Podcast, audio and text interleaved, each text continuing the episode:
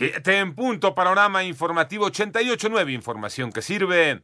Yo soy Alejandro Villalbazo en el Twitter, arroba Villalbazo13, viernes 16 de octubre, Iñaki Manero. En el panorama COVID, el mundo ya acumula 1.098.434 muertes por COVID-19. En tanto, el número global de casos se sitúa en 38.930.160. Se habrían recuperado unos 26.894.348 pacientes.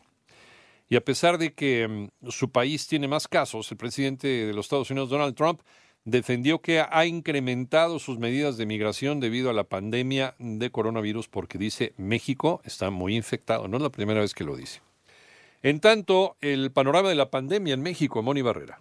La Secretaría de Salud informó que ya son 834.910 casos confirmados de COVID-19 en el país y 85.285 defunciones, es decir, 387 nuevos decesos en las últimas 24 horas, por lo que es recomendable continuar con las medidas de higiene y sana distancia. Respecto a las comunidades migrantes, se informó que México no impondrá restricciones. Los fenómenos de salud pública no deben ser utilizados para restringir innecesariamente el tránsito tránsito de las personas. Respecto a la caravana migrante, históricamente los fenómenos de salud pública se han usado como una excusa para discriminar a poblaciones de otras nacionalidades, con un precepto equivocado que es asumir que las personas migrantes necesariamente representan una amenaza de salud pública para las comunidades del país que les recibe. En COVID vimos una escalada de prácticas que se orientaron a restringir la movilidad de las personas. Así lo dijo Hugo López Gatel, subsecretario de Prevención y Promoción de la Salud, en 889 Noticias, Mónica Barrera.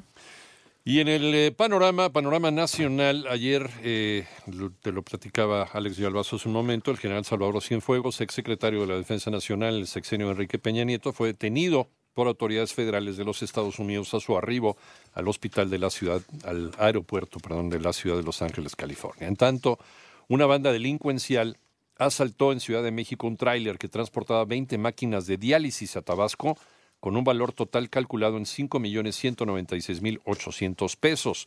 Y un colectivo de estudiantes tomó ayer jueves las instalaciones de la Facultad de Química de la Universidad Nacional Autónoma de México en demanda de la atención y sanción a la violencia de género y la solución de un caso de agresiones sexuales. Algunos de los quesos prohibidos se ganan su regreso a los anaqueles. María Inés Camacho.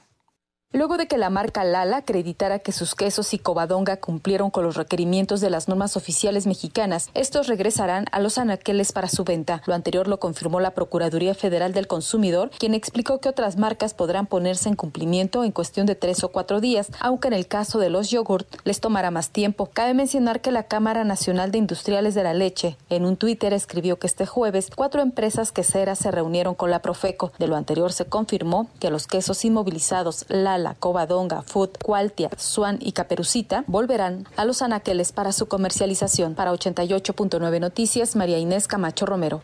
Y en el panorama internacional, Alondra Ocampo, coacusada en el caso de Nazón Joaquín García, líder de la Iglesia La Luz del Mundo, se declaró culpable el miércoles en una corte de los Estados Unidos de los delitos contra menores y producción de pornografía infantil.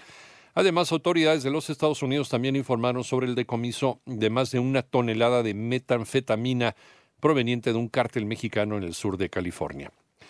Y luego de cancelar el debate entre ambos, ayer en distintos foros, el presidente de los Estados Unidos, Donald Trump, y el aspirante demócrata Joe Biden tuvieron su encuentro con preguntas de audiencias.